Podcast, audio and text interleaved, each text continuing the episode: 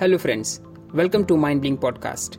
This is the introduction episode, and in this episode, I will tell you what kind of shows you can expect. Friends, most people get into stress, anxiety, and depression because they are not aware of their belief system, their mindset, and their core values.